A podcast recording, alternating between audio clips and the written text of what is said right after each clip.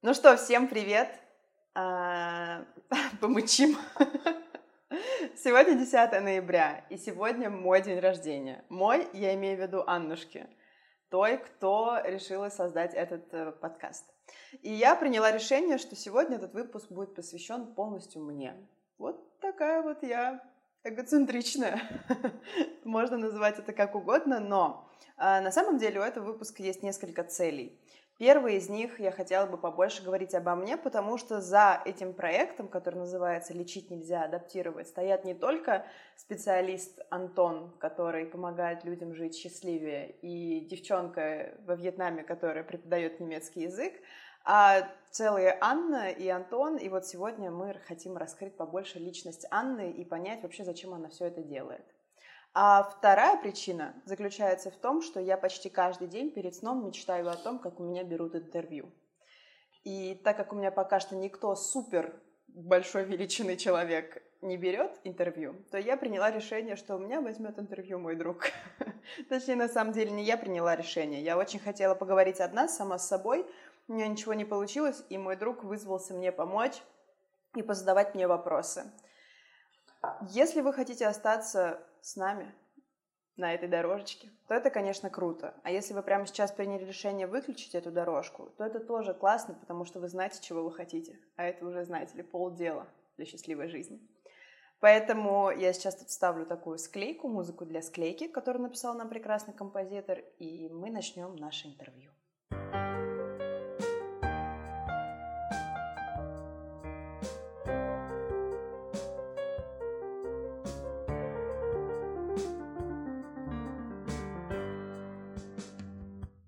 так, Мандирен, Кляйни Швайнишки сегодня с вами. Не знаю, почему Анна сказала, что никто действительно большой величины не будет брать у нее интервью. У меня самая большая величина, у меня 192 сантиметра. Я не понимаю, что за дискриминация, что за хейтизм, хейтизм, хейтизм. Давай так. От слова хай? Yeah. Хорошо. Да, сегодня мы интервьюируем, задаем удобные вопросы, те, о которых Анна просила меня заранее задать их. Они у меня все на листочке передо мной, и даже все ее ответы уже заранее написаны. И неудобные, те, о которых она пока еще не знает. Э, я пока тоже о них еще не знаю, но надеюсь, они придут в мою голову. Итак, э, привет. Привет. Расскажи, пожалуйста, э, что ты чувствуешь в этот день? Он такой достаточно важный для всех людей, для большинства людей. Вот. Э, что ощущаешь как настроение? Я обожаю мой день рождения. Я люблю 10 ноября, я люблю осень, я люблю число 10. И, конечно же, да, это однозначно волшебный день для меня. И еще ни разу не было такого, чтобы этот день действительно был чем-то омрачен. Я всегда очень счастлива в этот день, как-то вот прям экстра, мега, плюс 500 процентов.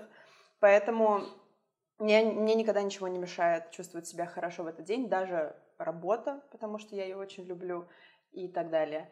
И это утро было классное, потому что ко мне приехал курьер с Лозады.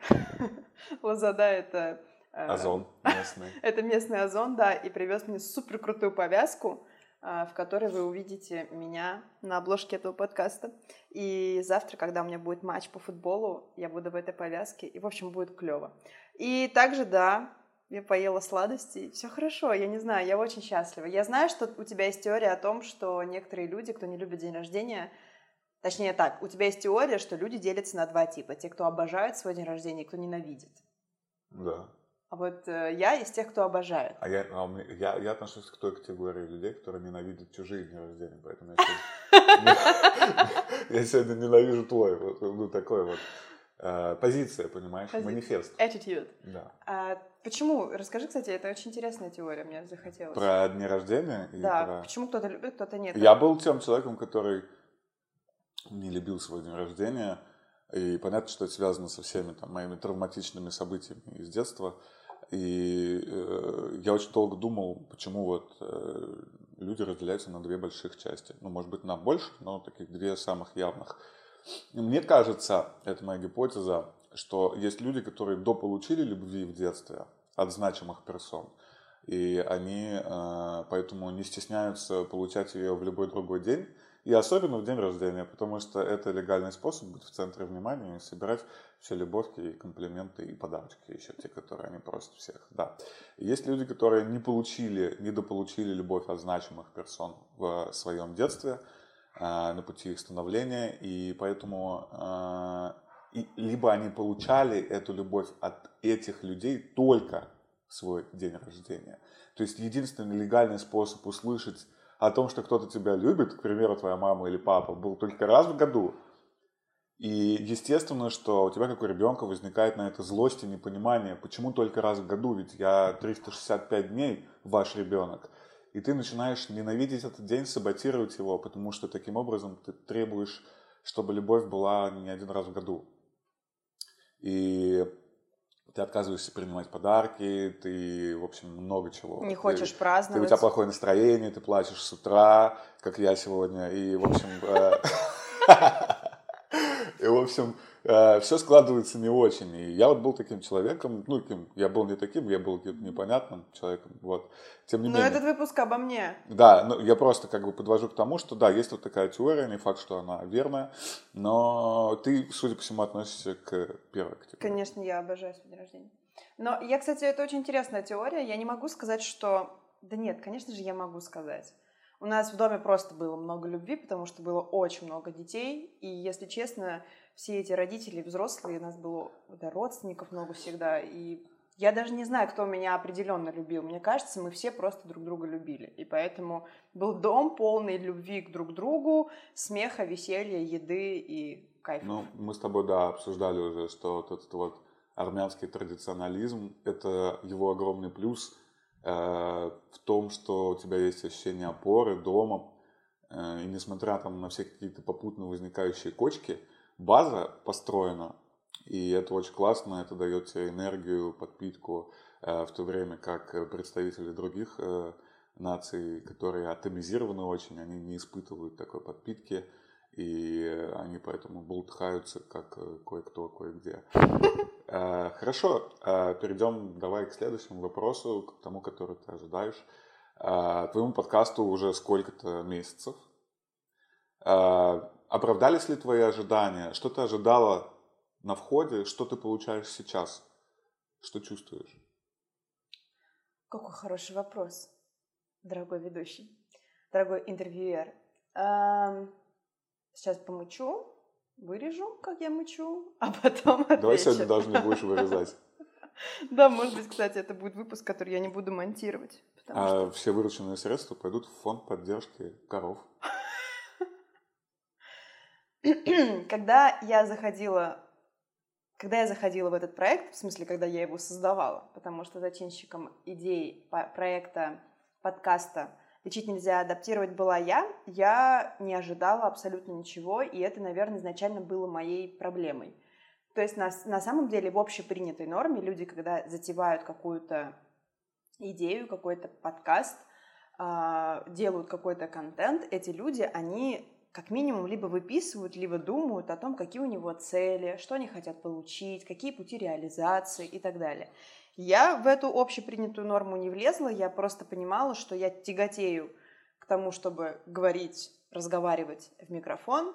Я очень люблю быть услышанной, это мне очень нравится, и мои социальные сети, Телеграм Инстаграм, они всегда были о том, что я просто считала нужным говорить о том, что мне интересно и важно. Вот, поэтому я хотела свое вот это вот хобби в каком-то более глубоком русле развивать. И также мне очень интересно было учиться говорить нормально, красиво, хорошо, цельно, емко. И я до сих пор этому учусь, учусь не мычать, и поэтому для меня это такое пространство, от которого я ждала своего личного э, ораторского роста. Ага. И так как помимо всего вот этого вот выступленческого прочего, у меня в жизни есть очень много э, саморефлексии, самотерапии, и не только само, а еще и со специалистом, то так уж классно вышло, что когда я, когда я поговорила с Антоном, который является специалистом этого проекта, э, я вообще изначально хотела его пригласить в качестве гостя, потому что изначально идея моего проекта была совсем другая. Я затевала подкаст, в котором я приглашаю людей, у которых неординарные истории в жизни, очень неординарные. когда они там э, что-то преодолевают, когда они идут наперекор всему, когда у них все рушится, но они сами не рушатся, или рушатся, но потом воскрешают, собирают себя заново. Вот я хотела сделать подкаст о людях с дикими историями, которые вот прям вау, оторви и выкинь, чтобы, наверное, это было еще в период, когда я только эмигрировала, и мне казалось, что все вокруг черным-черно, что все сложно, нестабильно и тяжело, и, наверное, нужно хотя бы что-то а, создавать, что будет для людей и для меня лично опорой э, и надеждой на то, что из любого говна можно выпутываться и отмываться. Но когда я начала собирать гостей, там все перевернулось очень сильно не в ту сторону, как я планировала, в общем, не складывалось. Очень сложно оказалось найти гостей. Это вообще, наверное, отдельный человек этим должен заниматься. И точно так же есть такая проблема, как люди, многие, они либо недооценивают, либо переоценивают свою историю по итогу. И очень сложно было вот найти что-то супер подходящее моей не до конца хорошо оформленной идеи в голове. И одним из тех людей, которыми, которых я хотела пригласить к себе на тот, на тот задуманный проект, это был Антон, потому что у него есть интересная история становления специалистом. Он там попадал в такие забавные, смешные истории, которые называются я не знаю, это шарлатанство или что это, когда... Ну, в общем, он сам расскажет когда-нибудь, когда захочет. Наверное, это не шарлатанство, просто они занимались э, качественной наебкой людей. Вот, и он в этом был. И он из этого вышел. И как бы он был, так сказать, завербован, можно это так назвать. Э, это то, как я помню эту историю, потому что мы кратенько об этом поговорили, и уже в конце того разговора я такая, вау, класс, а может быть мы просто будем говорить о том, что важно для меня? Может быть, мы будем говорить о том, как лечить кукуху? о том, как сделать так, чтобы крыша не отъезжала, или о том, как заниматься э, самонаблюдением. И таким образом мы выбрали тему э, в виде неврозов, потому что это главное, э, главное слово всех моих сессий с Антоном, главное слово его направлен... направленности его деятельности в мире психологии, терапии, или какими бы словами мы это ни называли. Поэтому мне захотелось говорить о неврозах, которые нельзя лечить, но можно адаптировать. И я ничего не ждала, а получила очень много. Оказалось, что этот подкаст, вообще каждый раз, когда я нажимаю на кнопку «Запуск», это вообще начинается целая сессия. Не только потому, что мы обсуждаем какую-то тему, которая меня трогает, а потому что просто говорить на запись и знать, что тебя потом будут слушать, на сегодняшний день у нас есть порядка 100 стабильных слушателей нашего проекта. Они размазываются, то есть не в неделю 100 человек слушает, а примерно за месяц уже 100 а, человек слушают один из наших выпусков. Я не могу никак оценить эту цифру, потому что я не, на, не намеревалась и не ожидала никакой. То есть для меня это просто 100 человек. Класс, спасибо, что слушаете. Надеюсь, вам хорошо. Если не... Надеюсь, точнее, нет. Наверное, я надеюсь, что вам больно от услышанного, и вы что-то меняете в своей жизни. Вот.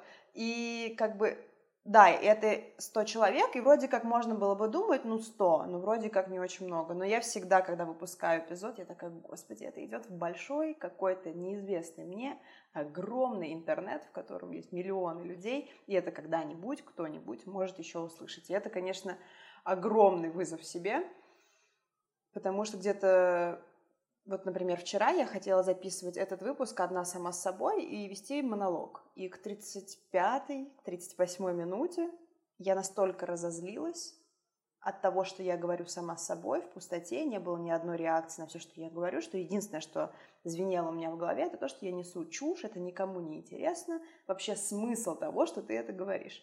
Вот, и это очень интересно было, я до сих пор не знаю смысла, я просто делаю это для себя, мне просто нравится, весело, увлекательно, это меня развивает, и это мое хобби, от которого я не хочу ни денег, ни а, признания. Наверное, это вот, да, единственное, что я точно хочу, это внимание, и я его получаю в должной мере, и плюс я хочу говорить о том, что мне интересно. Для людей с СДВГ, которые прямо сейчас слушают твой подкаст, едут с Динамо в сторону Тверской и с Рассказовки в сторону У меня вообще это большой процент людей за пределами России. Э, и кто едет э, с Мюнхмирен станции на Хнюхмурин, нашим германским слушателям. Вот. А хотелось бы, конечно, упаковать этот спич в короткую фразу, поэтому у тебя есть всего три слова. Что дал тебе твой подкаст?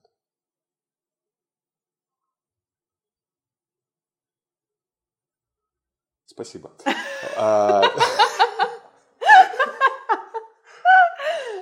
Я думаю, что это будет слово развитие. Нет, можно просто три слова сказать. А, хорошо. Черт. Без подводок. Все, сейчас тишина, три слова. Ёба-боба. Развитие?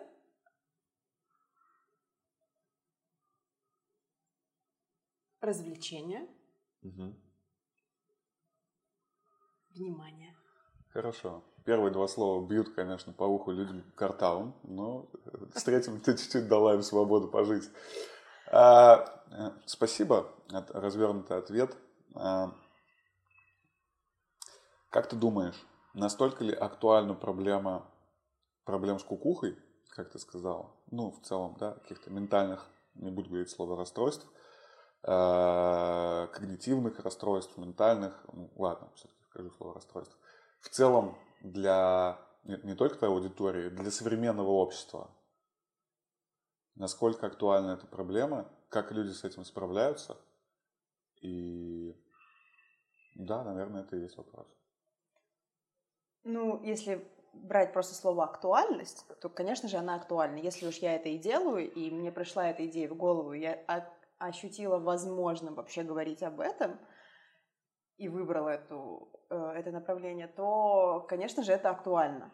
Но другой вопрос, что помимо актуальности есть еще реальное желание людей лечить кукуху. Или реальное желание людей заниматься своими э, не расстройствами, а вот какими-то перекосами, перегибами, увлеченностями нездоровыми, возможно, да, какими-то потребностями, которые разрушительны. Или не разрушительны для них, а разрушительны для остальных, они токсичны. В общем, мы можем упаковывать, да, в кучу слов, но я помню про СДВГшников, не смотри на меня так. Мы можем по-разному называть э, все, что я называю неврозами или э, больной кукухой. Я просто думаю, что очень многие стали узнавать вообще, что существуют какие-то проблемы, что существует какая-то психологическая норма и какая-то психологическая не норма. Но все еще я думаю, что нет никакой нормы, и поэтому я, наверное, еще считаю очень важным в этом подкасте всегда рассказывать о том, что то, как вы живете, и то, как э, вы думаете, это все еще ваша правда, и правда не существует вообще никакой. И мне кажется, я ушла от вопроса, Поэтому я возвращаюсь к вопросу. Да, тема актуальна, дорогой ведущий. Какие у тебя есть зависимости? Кофе, сигареты, сахар. Почему? Не вывожу реальность без этих зависимостей. Что не так с твоей реальностью? Э, очень интересно. А, да нет, это на самом деле я процитировала нейропсихолога, который рассказывал недавно на интервью, что любой человек, который увлекается а, всем, что, так сказать, содействует э, или способствует гормональному выбросу, меняет его настроение, сознание, хотя бы даже на короткий период, если мы не говорим про наркотики, алкоголь и какие-то очевидные меняющие сознание вещи, а вот, например, э, доза глюкозы, которая меня очень сильно разодоривает, и я хочу жить на максимум, или кофе, который мне нравится по вкусу, но наверняка кофеин тоже что-то делает со мной, или сигареты, которые вообще являются огромной практикой для меня, которой я пытаюсь уже день не заниматься. Вот, а я, вот она сказала просто, что любой человек, который к этому тяготеет, это человек, который не выносит реальности без этого. Сказать, что я не выношу своей реальности, было бы сложно. Я себя нахожу очень счастливым человеком. Ну, наверное, в моменты скуки, как ты, наверное, недавно мне сказал, иногда, когда мне скучно, когда у меня не очень много работы, а у меня в целом не очень много работы, когда я уже и книжку не хочу читать, и от социальных сетей отказалась, и, или там дико минимализировала их э, количество в моей жизни, я сейчас там все-таки, наверное, минут 15 в день все равно бываю в Инстаграме, то да, просто не знаю, очень интересно. Если, может быть, просто я не хочу быть идеальной. Я подумала недавно, если бы я еще и не курила, и не пила, и не ела сахар, я бы вообще просто какая-то святая ходила бы. Ну, зачем умирать святой или здоровой? Поэтому... Святых не слушают. святых не слушают, мой лик будет не услышан. Вот, поэтому просто есть, есть такие вещи, которые называются dirty things. Я вот хочу ими заниматься, потому что это для меня выход моей какой-то грязной стороны, э, социально неодобряемой. Потому что сегодня не очень одобряется э, есть на завтрак крусики. Я услышал во всем, что ты сказала, одну вещь. Конечно же, я тебе не скажу о ней, чтобы ты была заинтригована. И у меня мой следующий вопрос вытекает сугубо из нее. Вопрос очень простой. Мы каждый день сталкиваемся с ним по сто раз. В чем смысл жизни? Какое интересное интервью. Смысла жизни моей, а, я точно его понимаю и осознаю. Мой смысл жизни в том, чтобы находить, стремиться, искать, стараться ощутить свободу в том понимании, в котором я ее хочу понимать. Для меня очень важно э, освободить себя свой разум от своих травм, например. Для меня очень важно освободить э, свое тело от э, э, заключения в одной территории, например, в каком-то одном государстве или в одном городе. Поэтому, наверное, стремление к свободе и поиск свободы и понимание свободы – это главный смысл жизни. Хорошо. Следующий вытекающий логично из этого вопрос. Макароны или спагетти? Не то, не то. Я не люблю ни макароны, ни спагетти. Хорошо. А, итого, ничего святого в тебе нет, ты не любишь ничего. Да и со смыслом жизни тоже проблема. А, спасибо большое за такие развернутые ответы. Расскажи, пожалуйста, вкратце, что дала тебе иммиграция за последний год? А, чуть-чуть подводка.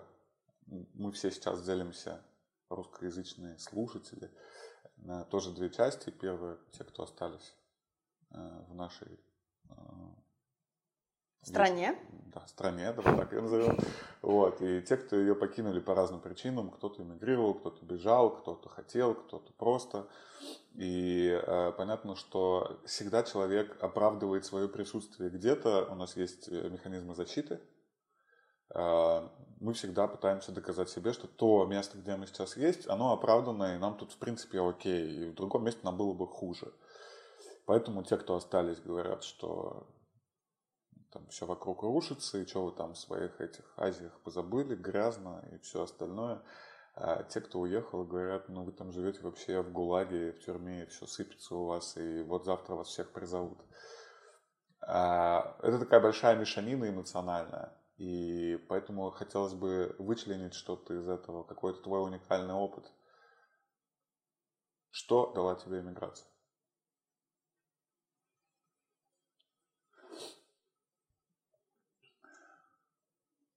Ну, если, есть несколько аспектов у эмиграции в, моей, в контексте моей жизни. Первое, если говорить про кукуху, то эмиграция дала мне понять точно, э, что я, а, очень вовремя до переезда потратила, посвятила время сепарации с родителями здоровой, медленной, комфортной, э, болезненной, но не сильно – спокойной, хорошей сепарации, поэтому, наверное, миграция первое, что мне дала, это осознание того, что я не завишу от моих родителей в том негативном смысле. Единственное, что у меня есть к ним, это любовь, и единственное, что у них ко мне есть, это тоже любовь.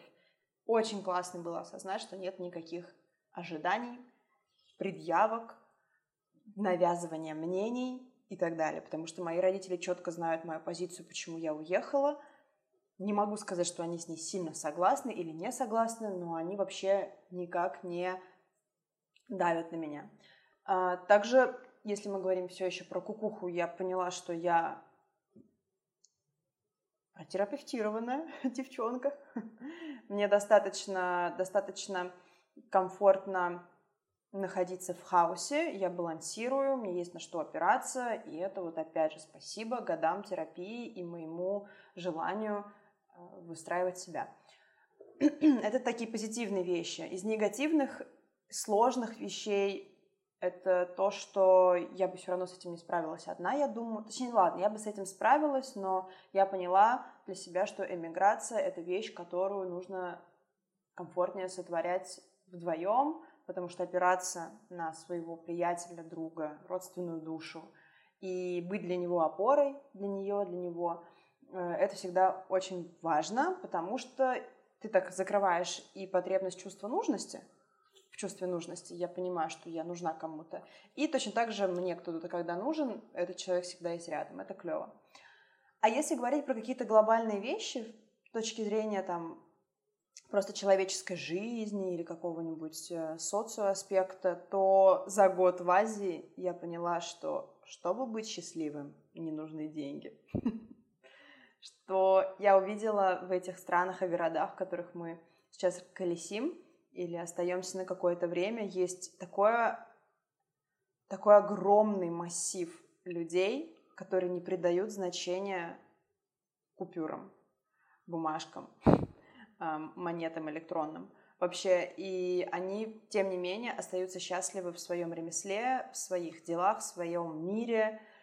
И, наверное, это намного важнее, чем вот эта вот дикая гонка, в которой я жила в Москве, в которой я не могла остановиться, переживать, что я слишком мало зарабатываю для своего возраста, для своего статуса, для города, в котором я живу.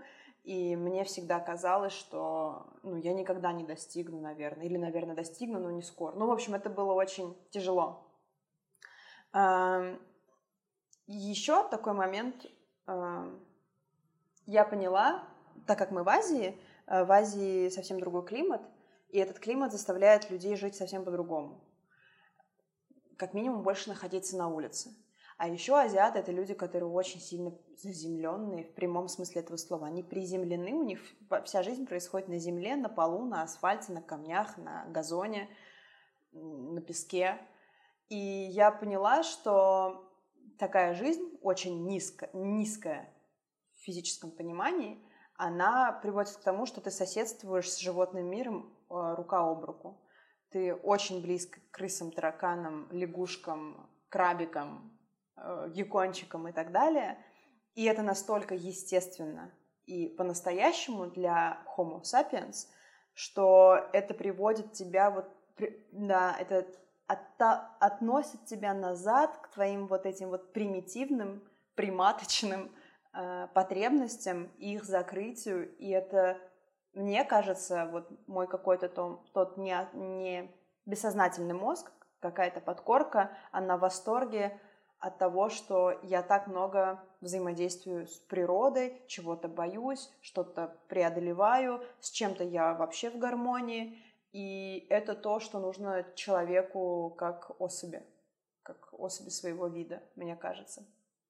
Поэтому, да, вот э, эмиграция дала мне понимание того, что быть близко к природе и к ее процессам важно и положительно влияет на тебя – Второе, то, что деньги – это не залог счастья, счастье глубже.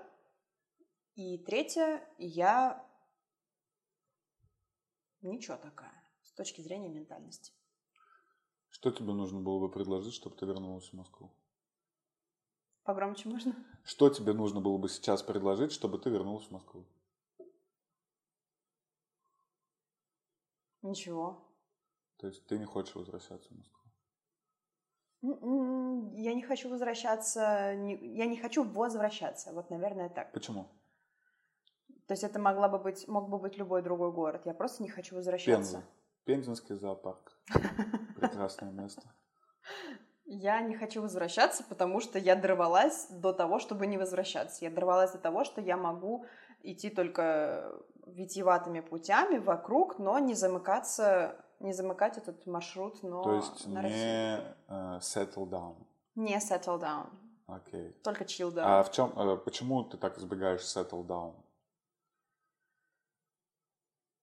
Потому что в том, чтобы двигаться по миру и понимать, что все возможно, даже можно попасть в Америку с русским паспортом, осознание того, что нет рамок, осознание того, что границы очень сильно растворяются, такими инструментами, как язык, удаленная работа, изучение новых культур и так далее, оно дарит очень много жизненной энергии, и очень клево осознавать, что я не дерево, и у меня нет прошлых корней, у меня нет детей, ипотеки, кредитов. Это очень клево, и я не хочу пока что останавливаться. Мне кажется, что это очень соответствующе моему возрасту. Мне сегодня 25, и я нахожусь в идеальном возрасте для того, чтобы быть достаточно гибкой и адаптироваться под новые места, пространства и новые культуры и ментальности – и вот перенимать что-то для себя. И в то же время я достаточно зрела, чтобы как-то себя обеспечивать и держать в комфорте. Прикольно. Всем, всем рекомендую. Всем рекомендую учить языки, например, немецкий со мной или не со мной, и английский с моей великолепной Ольгой, и, и да, и познавать мир. Сколько у нас все времени осталось, как ты думаешь? Сколько бы ты потратила еще время? Я не ограничена даже во времени. Хорошо. Какие вопросы, на твой взгляд, я еще тебе не задал, которые ты хотела бы ответить? Я потеряла вообще нитку, если честно, повествования. Значит, моя задача выполнена. Э, Перейдем э, в таком случае к блиц-части. Я задаю вопросы, ты э, не можешь ответить больше, чем одним-двумя предложениями. То есть у тебя на ответ буквально 10 секунд. Какую музыку слушаешь? Русскую. Русскую. Есть ли шаман в твоем плейлисте? Нет. Хорошо. А, твое любимое хобби? Готовить, вязать. Готовить и вязать. Хорошо. А, занимаешься спортом? Да. Я играю в футбол. Okay. Я играю в футбол, я занимаюсь растяжкой по утрам дома, и я катаюсь на велосипеде. Можно ли тебя назвать успешным успехом? Наставницей наставников? Нет. Но подожди, все, что сейчас люди слышат, что ты очень крутая, ты неимоверно состоявшаяся, ты э, сделала все, что, о чем может мечтать в принципе 25-летняя девушка. Э, покинул, уехал в другую страну, зарабатываешь деньги дистанционно, преподаешь языки, учишь языки, э, встречаешься с классными людьми, знакомишься с ними, занимаешься спортом, занимаешься растяжкой, готовит э, и вообще Where is the downs, downsides? Where are the downsides? Я курю, пью кофе, а. ем тирамису на завтрак. И это, во-первых. А во-вторых, ну да, все так и есть. Все так и есть. есть но не это, не значит, это не значит, что я хочу это кому-то дать. А-а-а. В смысле, у меня нет желания сказать людям, что вы можете так же. Да ни хрена подобного. Мне То очень есть... во многом повезло. Подожди, ты же сама сказала вначале, что ты хочешь курс продать в конце. Ой, это же было за пределами микрофона включено. Да нет, э, шутки шутками. Я, я считаю, что я единственные способы, которыми я могу как-то помогать людям, если вообще в этом нужна, есть потребность, так это, во-первых, уроки немецкого языка, которые больше, чем уроки немецкого языка. Это этот подкаст, в котором я просто могу демонстрировать и показывать, что я, кто я, и, может, кому-то приглянется. Ну и 18 декабря у меня начинается обучение на психолога. Серьезно? Я не знал об этом. Расскажите подробнее. Расскажите подробнее нашла классную академию, точнее не нашла, мне ее порекомендовала одна из моих учениц, которая является психиатром. Она дала мне ссылочку, и я нашла э, вводный первый курс э, на один год о, об основах психологии, об искусстве психологического консультирования.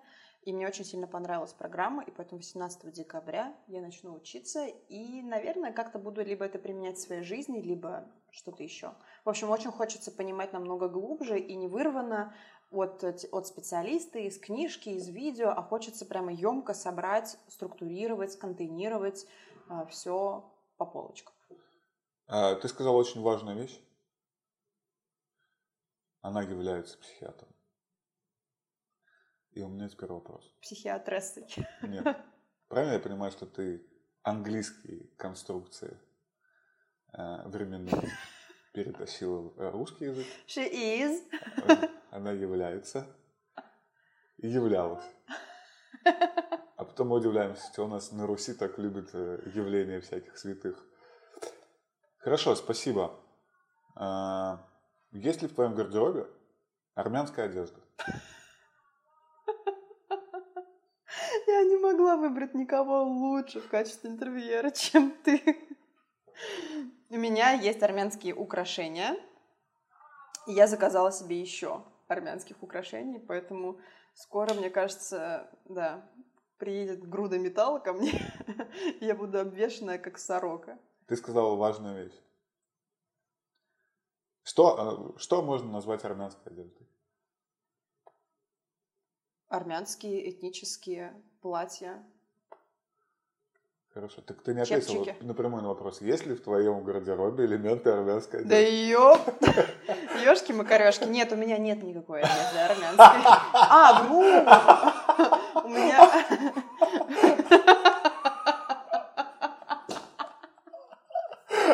Этот смех я вырежу. У меня есть самая армянская одежда, которая только может быть. Я ношу э, льняной черный костюм из широких штанин и огромной э, расхлябанной рубашке. И я ношу это все вместе. И мой друг считает, что это самое армянское, что только может быть. Фу, э, хорошо. Э, если бы у тебя была возможность вернуться на 10 лет назад, 10 лет назад, сколько тебе было, уже достаточно, и дать совет самой себе, 15-летней, но у тебя всего три слова. Три, не больше. Ну, Ты заколебал меня ограничивать Три так. слова. Что бы ты посоветовал себе ребенку? Десять лет назад я была ребенком. Ну, в целом, да, мне было 15. Может быть, от чего-то предостерегла. Не. Может быть, клади больше соли, сказала бы. Ну, то есть, что вот весь свой опыт умести в это? Мне 15, верно? Да. Не нюхай клей. Вот на этом, я считаю, и мы можем заканчивать этот подка- подкаст. А ты говоришь, я святая. Можно заканчивать этот подкаст. Как ты считаешь? Да, давай закончим. Спасибо тебе большое. Я очень надеюсь, что кому-то было весело или нет. Вообще. Спасибо было да, весело. за то, что вы нас послушали.